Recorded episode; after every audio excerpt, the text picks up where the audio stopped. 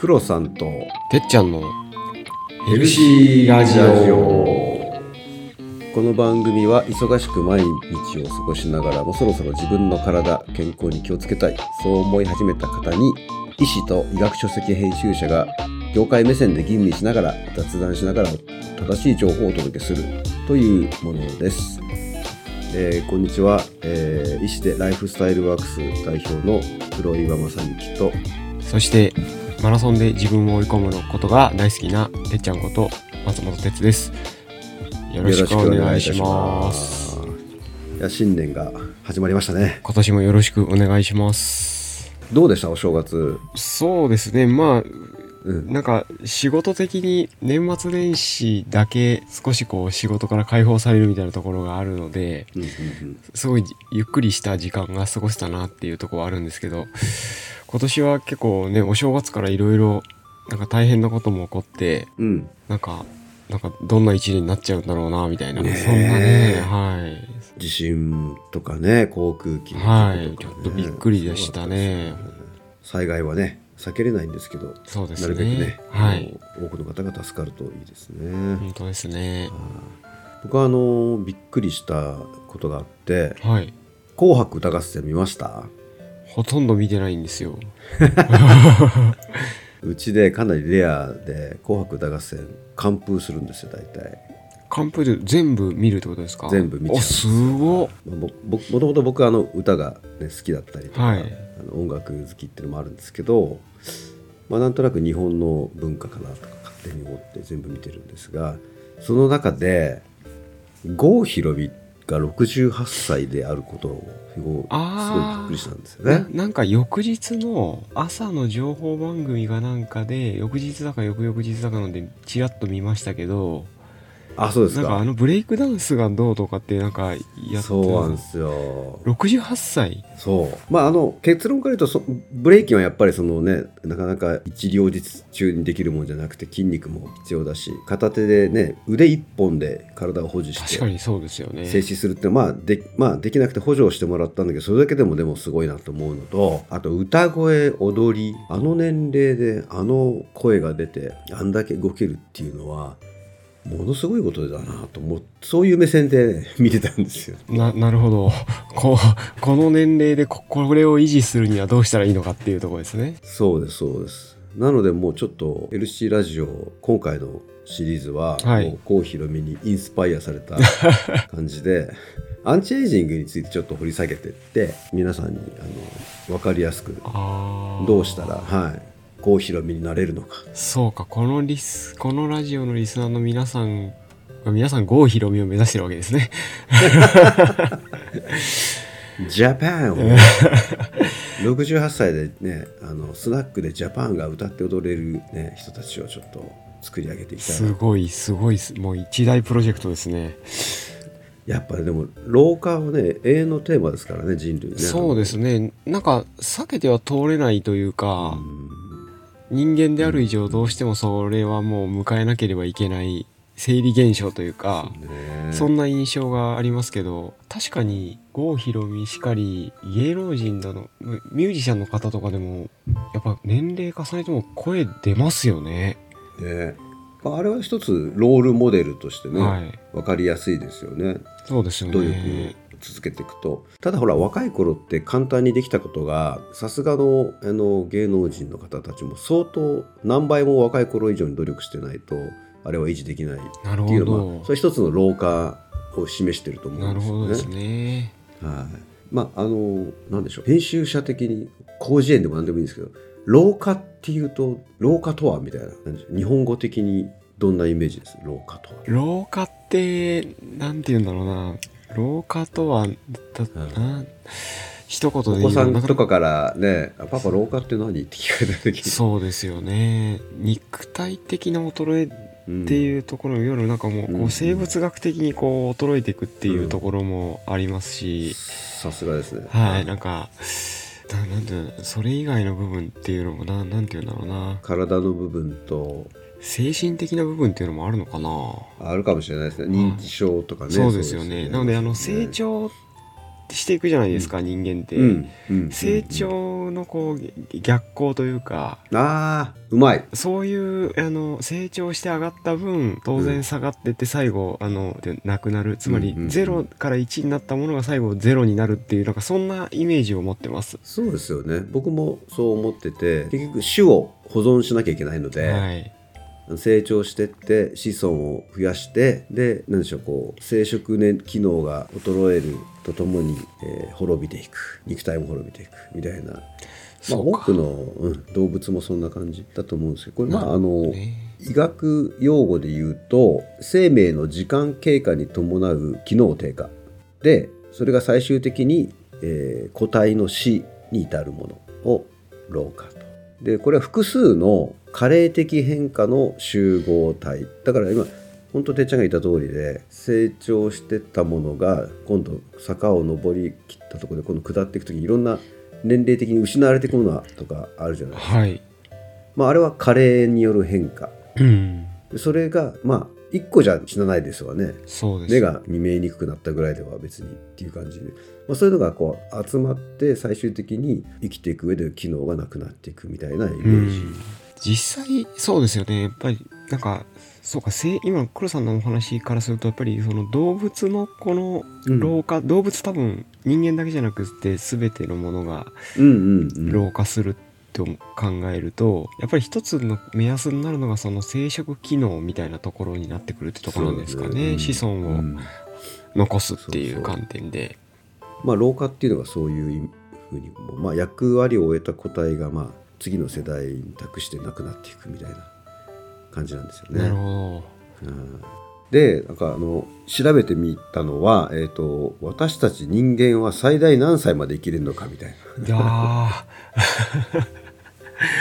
まああのギネスブックとかはねあのちょっと何歳だか知らないですけどー116歳とか100なんか110何歳ぐらいまではねニュースで見ますよね見ますね。ああで割と100歳代は日本もたくさんいて今6万人だか7万人だかです。ね。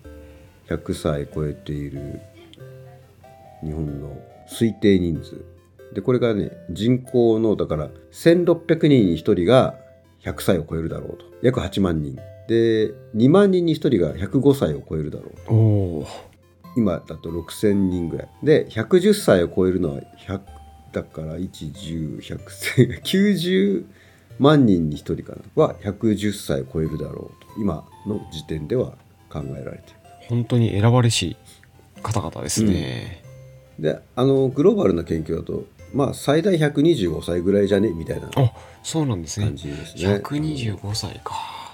それもすごいな。ままあなんでしょう人間の最大寿命120歳頑張って125歳ぐらいっていうのがあのアルバート・アインシュタイン医科大学のまあ有名な研究があるみたいですね。おただこれはこの現代の時点での水準でなので老化に介入ができる時代が来ると、まあ、もうちょっと伸びるでしょう。確かにあの今のお話も聞いて思いましたけどやっぱテクノロジーとか医療の進化っていうところが、多分に影響してきそうな印象ですよね。ねでねよく言うあの老化の話をすると「いや俺はそんな長生きしたくねえよ」っていうね生かしたお兄さんもいるし 太く短く そう。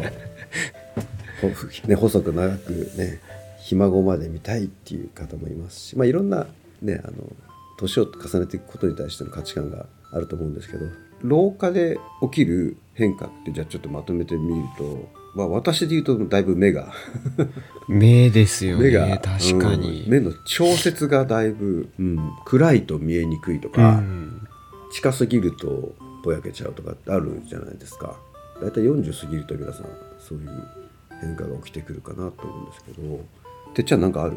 いやーそうなんですよ。あのーまず筋肉の疲労が取り取れにくくなったっていうかその、ー。ジョギングしててもうん数年前まであの翌日には大丈夫だったものがなんかうんうん。今だと足の張りが取れないみたいな回復が遅くなったみたいな感じもしますし、あなるほどなるほど。そそれは多分あの黒さんがさっきその郷ひろみの例におっしゃってたそのアスリートの方がうん。やっぱ年齢を重ねて体のケアにすごい時間をかけるようになったっていう話と多分共通するのかなっていうい感じで今お話聞いてたっていうのはうん。まず一番真っ先に思い浮かんだところとしてはありますね。なるほどね。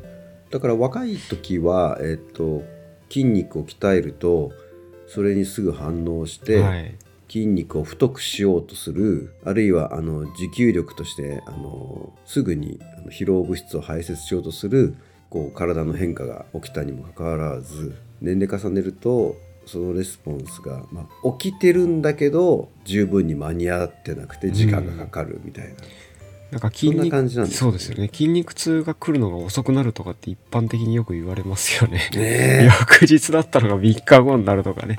え いやだからなんだったっけカラオケ行って ある日カラオケ行ってあのノリノリでみんなで踊って歌ってあの僕は首振ってたらしいんですよ、はい。ヘッドバンキングこういうあの前後にみたいなやつですね。激しいヘドバンをしてたわけですよ。そしたら3日後ぐらいに首が痛くなって 覚えてないからなんで首が痛いのか分かんなくて寝違えたかみたいな。もう心筋梗塞かなんかなったかなみたいな。よく考えたらカラオケだわみたいなのが ありましたけど。いや時差できますよね本当に。もう覚えてない頃に来るなよみたいなね。ぐらいだいぶ遠ざかっちゃうじゃないですか。あとは脂っこいものを受け付けなくなりました、まあ、消化器系とか、うん。まあ、それが例えば心臓とか血管でいうと血の巡りっていうのがだんだん悪くなってひあのひどいと動脈硬化とかね、あはい。あ、そうですよね。最大心拍数ってよくねあのランナーでも気にすると思うんですけど、はい。なんか220引く年齢っていうね公式があってなんで年齢なんだろうと思ってだ最大心拍数が出にくくなるっていうねだから若い頃180出たものが50過ぎると170ぐらいまでしか出うないとかん。なったり、まあいろんな、ね、加齢による変化、まあ、それをまあ老化の一つと捉えるんですけどなんかあのそれだけじゃなくてあの老化関連疾患って言われてるものが結構あって、はい。まあ、要は年取ると病気になりやすいじゃないですかですね。それ全部 そうですよね。まあさっきコロさんがおっしゃった認知症なんていうのはもう基本的にはこうこう年齢を重ねたから、ねななるっていう印象ですよね。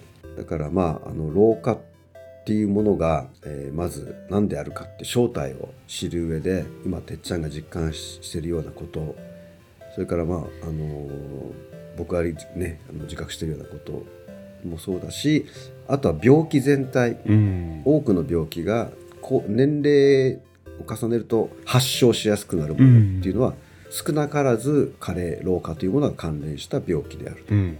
でまあ老化関連ワードもつくようになってるんですけども、うん。うん具体的に言うと脳卒中とか心筋梗塞あとがんが有名であすよ、ねがんそうですね。確かに。そうこういったものが老化の、えー表現形であるというところですね。だからね、まあ、じゃあどうしたら防げるのか問題っていうところにいるんですけど今あのものすごいざっくり言うと外部要因と内部要因ね。なんか。フレームワークをか使って。なんかビジネススクールのようになってきましたね。ね。は いじゃあまずちょっと外部外部環境からいきましょう。外部要因から、まこれねてっちゃん要注意です紫外線。あああのああなんかありましたねその話ね。紫外線はねもう冬も油断してはいけません。あはい。まあでもほらビタミン D をねあの作るのにある程度日光に当たらなきゃいけないんですし、余分な紫外線は紫外線日焼け止めでしっかり。あなるほど。そっか。あの黒さんとあの睡眠の話をした時にうんちゃんとこう覚醒するための一つのあほ方法としてちゃんとこう日光を浴びるって言ってそうそうそう昼に散歩した方がいいよみたいなお話あったんでそうそうそう僕僕僕あの結構真面目なんでそれ忠実に実践してですね、うん昼に天気のいい日に 歩いたりしてるんですけどそれをやめろっていうわけではなくてちゃんと対策をしていきましょうねっていう、そう。いうことですね。そうです。特に今ねオゾン層が薄くなったりなんだりっていう問題があるのでまあしっかり日日焼け止め塗るなりして、まあ、これはあの直接 DNA を傷つけたりみたいな話があるので紫外線。で、まあ、それで言うとあの放射線被曝、はい。はい。まあ、めったに、ね、てっちゃんとか被曝しないと僕たちはもう毎日のように放射線出してる環境でそうですよね。仕事してるのでそうですよね。すごいケアしてます。だからあの黒さん大丈夫っていうぐらいなんか遠くの方逃げてったりとか そうか。いわゆるそういう検査とか病院内で検査とかされるような方々っていうのはやっぱ気にはしないといけないですよね、そうなんです。だから手術とか検査中にね、ん。えー放射線出しっぱなしにしてやる。なるべくねあの短時間にしましょうってやっぱり、うん。あの動きもあってあのそこら辺は気を使って皆さんやってますけど。あとはまあ化学物質ってこう、まあ、漠然としてるんで、まあ、外部要因として、えー、と体の作用に体に作用するような、まあ、悪い化学物質、ねまあ、言っちゃえばタバコですよね。などなどっていうところがまず外的要因で内部要因としては、まあ、あのこれねあのだいぶ耳が痛いんですけど食生活とか 運動不足、はい。睡眠不足、まあ、こういったところですよね。生活習慣です完全にね。ままさにそれですねここのラジオで一番あ大事なところですね。これ言い始めた瞬間にね あのもうねイヤホン外して聞かなくなるかもしれないですけど。でこれもう今現在できるもう一番身近な手っ取り早い方法がこの内部要因に対する介入。だから食生活の改善とか、運動不足を解消する睡眠不足をちょっとでも、えー良くする。こういったところが非常に重要ですよね。なのであのちょっと今日はあの老化って何ですか？ちょっとした具体例と、まあ、それに関してあのざっくりねあの要因をお話しさせていただいたんですけどこれだいぶ老化に関する研究がもう進んでおておメカニズムっていうのがある程度分かってきているのあでそうなんですね、Day2 では、まあ、あのざっくり老化に関与する9つのメカニズムっていうのをねご紹9介させていただいてカニズム9つのメカニズム多分3つ目ぐらいであのよく寝れると思います。聞いてるまたじゃああの皆さんの リスナーの皆さんの生活習慣を良くする。内容で 寝る前に聞いていただければ。ぜひぜひ。あそういうことか。みたいな。なのであのメカニズムをまずお話簡単に紹介して、はい。でその中から重要なものを23ピックアップしてその後 Day3 以降にあのじゃあどうしたらいいんだみたいな話にうん。つなげていければなと思ってます。わかりました。老化うんってやっぱりなんて言うんだろう。大体多分このラジオのリスナーでいらっしゃる方々はな何かしらこう感じてる部分ってね、うん。ある可能性があるので、ささっきの黒さんの迷路の話とかもそうですけど、うん。なんかそなんかすごい取り上げるにはいいテーマだなという中でまずはやっぱり老化ってなんだろうってちゃんと理解した上で対策を打ちましょうといううん。しばらくそういうシリーズでいきましょうという感じですね。そうですね。このテーマは非常に重要ですし、はい。結局ヘルシーにつながっていきます確かにそうですね、はい。健康な120歳を迎えるためにこれから皆さんとしばらくうん、老化について。ついてでもね老化についてっていうとあれだから アンチエイジングそうだそうそうでした。そっちでしたね。明るい明るいテーマでそうでした、考えていける、はいあの、アンチエイジング皆さんで郷ひろみを目指しましょうっていうそういうあれでしたね。いやでも本当ねあの数数とかすごいなと思うんですよ。すごいですよ。数数なんかもう化け物ですよいやもう本当なんて言うんだろう。なんかいろいろねああなんかあんな状態で現役がうんぬんとかって言ってあのネットで批判してる方とかもいますけどやっぱり僕やっぱあそこでちゃんと続けてて、ちゃんとプロとして契約勝ち取るすこう状態を保ってるっていうのがやっぱすごいなと思うんですよね。うん。うん。うん。うん。そうですね本当その通りだと思いますじゃあ目指せ数いや目指せ数目指せ郷ひろみ目指せひろみもいるし目指せ吉永小百合あそあその世代はいない吉永小百合さん。はちょっとまたこうすごいですよねししすごいですよね本当すごいけどちょっとねピンとこない、そうそう考えるとでも目標がたくさん。いますねうん。あ石田ゆり子。ああやばいねもうあれね。石田ゆり子は奇跡ですね本当に。奇跡ですよね。はい。はい。っていう感じですね。はい、ということで、次回は誰を目指すのかということで、はい。それでデイデイ2デイツーデイ2に入っていきたいと思います。ということで、はい。この番組はあー株式会社ライフスタイルワークスの提供でお送りしました。また来週。ありがとうございました。はい、よろしくお願いします。はい。まありがとうございます